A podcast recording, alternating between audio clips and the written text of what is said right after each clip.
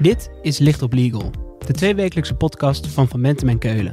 Met updates, do's en don'ts en praktijkvoorbeelden over de belangrijkste juridische thema's van dit moment. Pragmatisch vertaald naar de impact op jouw organisatie. Gebracht door onze eigen experts. In de jurisprudentie wordt gezegd dat een voorbedrukt standaardzinnetje niet uitdrukkelijk genoeg is. Algemene voorwaarden. Ieder bedrijf heeft ze wel. Het is het vangnet voor iedere deal die je sluit, om ervoor te zorgen dat alles goed geregeld is. Een veilig gevoel, maar toch gaat het vaak mis. Bepalingen die niet goed doordacht zijn, maar misschien nog wel vaker. De algemene voorwaarden worden niet goed gebruikt en zijn daardoor niet van toepassing of zelfs vernietigbaar.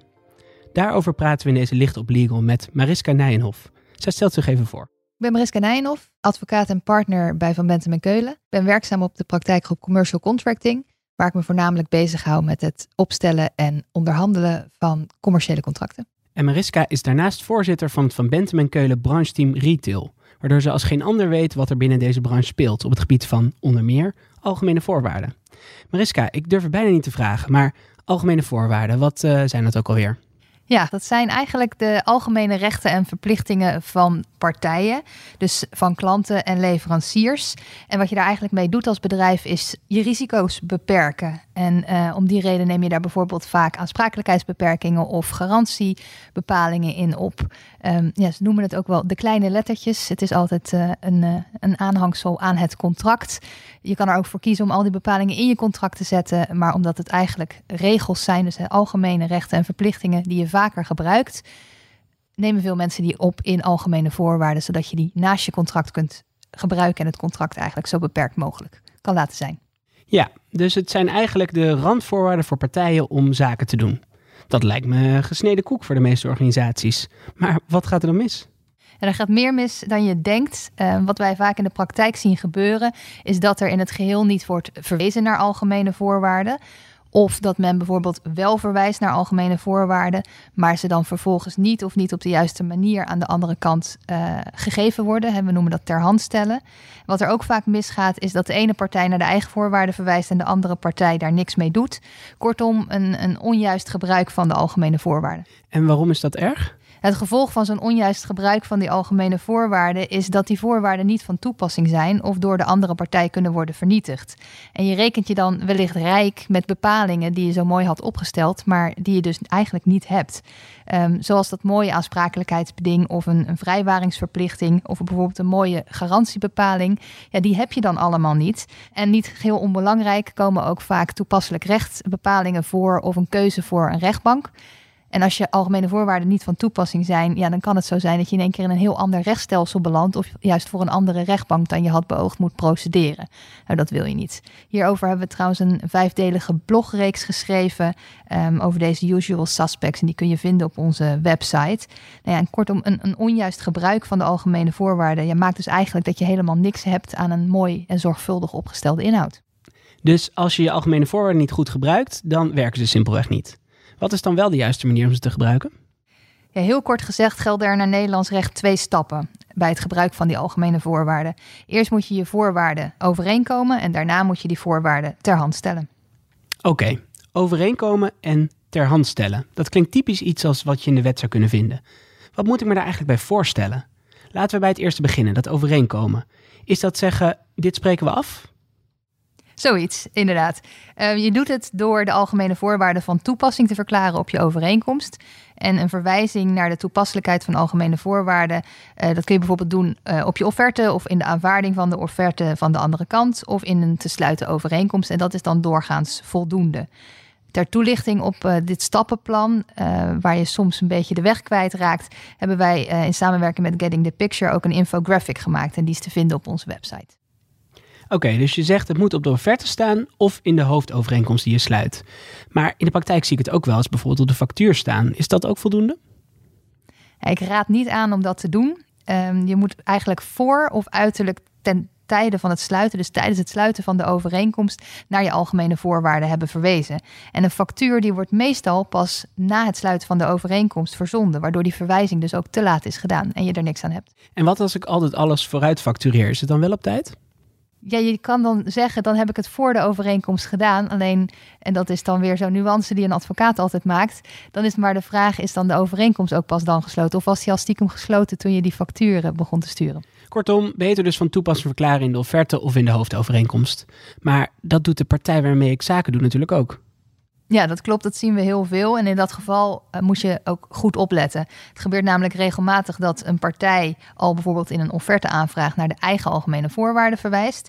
En in dat geval moet je de toepasselijkheid van die algemene voorwaarden, die moet je afwijzen voordat je je eigen voorwaarden van toepassing verklaart. En dat moet uitdrukkelijk gebeuren.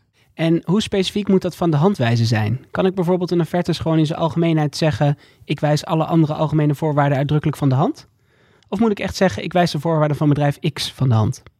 Dat laatste is het geval. In de jurisprudentie wordt gezegd dat je uh, dat uitdrukkelijk, dat dat betekent uh, expliciet, dus gericht op de voorwaarden die je van de hand wilt wijzen. En dat een voorbedrukt standaardzinnetje niet uitdrukkelijk genoeg is. En wat als beide partijen elkaars algemene voorwaarden expliciet uitsluiten? Wat gebeurt er dan? Geldt er dan helemaal niets? Ja, dat zou je zo kunnen zeggen. Want als beide partijen elkaars voorwaarden van de hand blijven wijzen, dan worden er geen algemene voorwaarden overeengekomen. En geldt alleen het toepasselijk recht, dus de wet, uh, en hetgeen je overigens nog overeenkomt in een schriftelijke overeenkomst of in e-mailverkeer bijvoorbeeld. Um, en ja, je moet dus eigenlijk zorgen dat bij iedere van de handwijzing door de andere kant je weer naar je eigen voorwaarden verwijst. En dan blijf je wel in dat cirkeltje doorgaan uh, totdat dat rond is. Oké, dus waar het eigenlijk op neerkomt, als je echt scherp bent op proces en je over en weer algemene voorwaarden van elkaar blijft uitsluiten, dan komt er nooit een overeenkomst tot stand. Dan sluit je nooit een overeenkomst onder toepassing van iemands algemene voorwaarden, inderdaad. Maar de ervaring leert wel dat op enig moment een van de twee ergens wel een steekje laat vallen. Of je kan er natuurlijk voor kiezen om samen te onderhandelen over de algemene voorwaarden. Dat lijkt mij nog de allerbeste oplossing. Oké, dus dit was stap 1. Dan krijgen we nu stap 2, ter hand stellen. Wat, wat is dat? Ja, ook hier geldt weer een wettelijk uitgangspunt dat je uiterlijk voor of ten tijde van het sluiten van de overeenkomst de algemene voorwaarden ter hand stelt, zoals we dat zo mooi zeggen. Wat de bedoeling daarvan is, is dat de andere partij kennis kan nemen van de inhoud van jouw algemene voorwaarden. Um, en daarom moet je dus eigenlijk inzage geven. Um, en dat noemen we dat ter hand stellen. Oké, dat klinkt alsof je een bode te paard naar de voordeur van de partij moet sturen met wie je zaken doet en het dan bij hem of haar in zijn hand moet leggen. Hoe gaat dat in 2021? Ja, ook in 2021 is dat nog een van de manieren om het te doen. Um, maar ter hand stellen van algemene voorwaarden kan volgens de wet op verschillende manieren. Um, en de voorgeschreven wijze is afhankelijk van de vraag uh, of je bijvoorbeeld een, een, dienstverlener bent in de zin van de wet. Uh, en de manier waarop de overeenkomst tot stand komt, bijvoorbeeld elektronisch, mondeling of schriftelijk. En het heeft soms wat inspanning nodig om vast te stellen op welke manier je de algemene voorwaarden op een geldige manier ter hand kan stellen.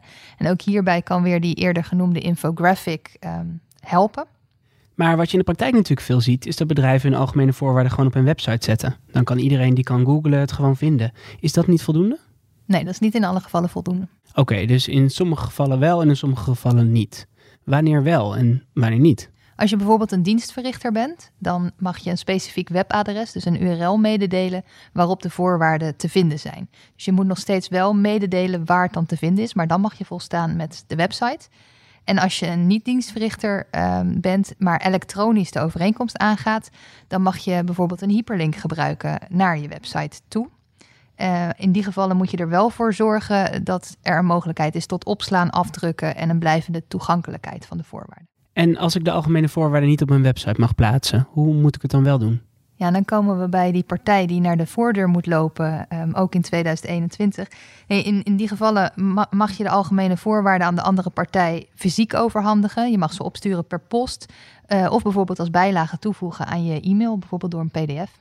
Maar dat lijkt me de makkelijkste manier, toch? Altijd bijvoegen als pdf bij een e-mail?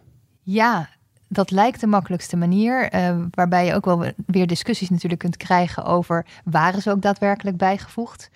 Um, uh, of ik heb die mail niet gekregen. Um, ja, er zijn ook weer allemaal discussies over mogelijk over die manier van ter hand stellen. Oké, duidelijk. Maar nu heb ik een bedrijf met veel salesmensen die naar buiten gaan en niets anders doen dan overeenkomsten sluiten.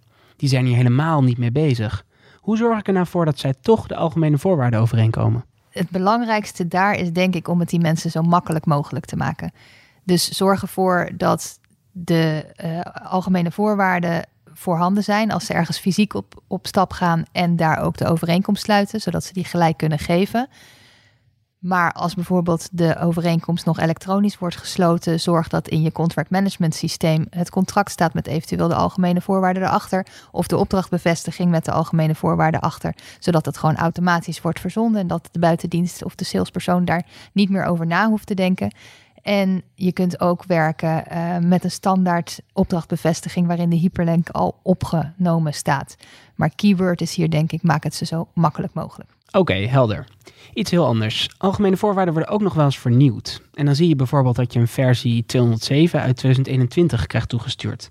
Maar dat er in het contract verwezen wordt naar versie 103 uit 2004. Welke geldt dan? Ja, daar kun je over twisten. Je hebt immers verwezen naar bepaalde voorwaarden die je vervolgens niet ter hand stelt. Of je hebt iets ter hand gesteld wat je niet eerder had uh, genoemd in je verwijzing. Dus ja, dat is voer voor advocaten, welke dan van, van toepassing zijn. Wellicht geen enkele. Oké, om af te sluiten. We hebben het hier natuurlijk over Nederlandse bedrijven die zaken doen met elkaar.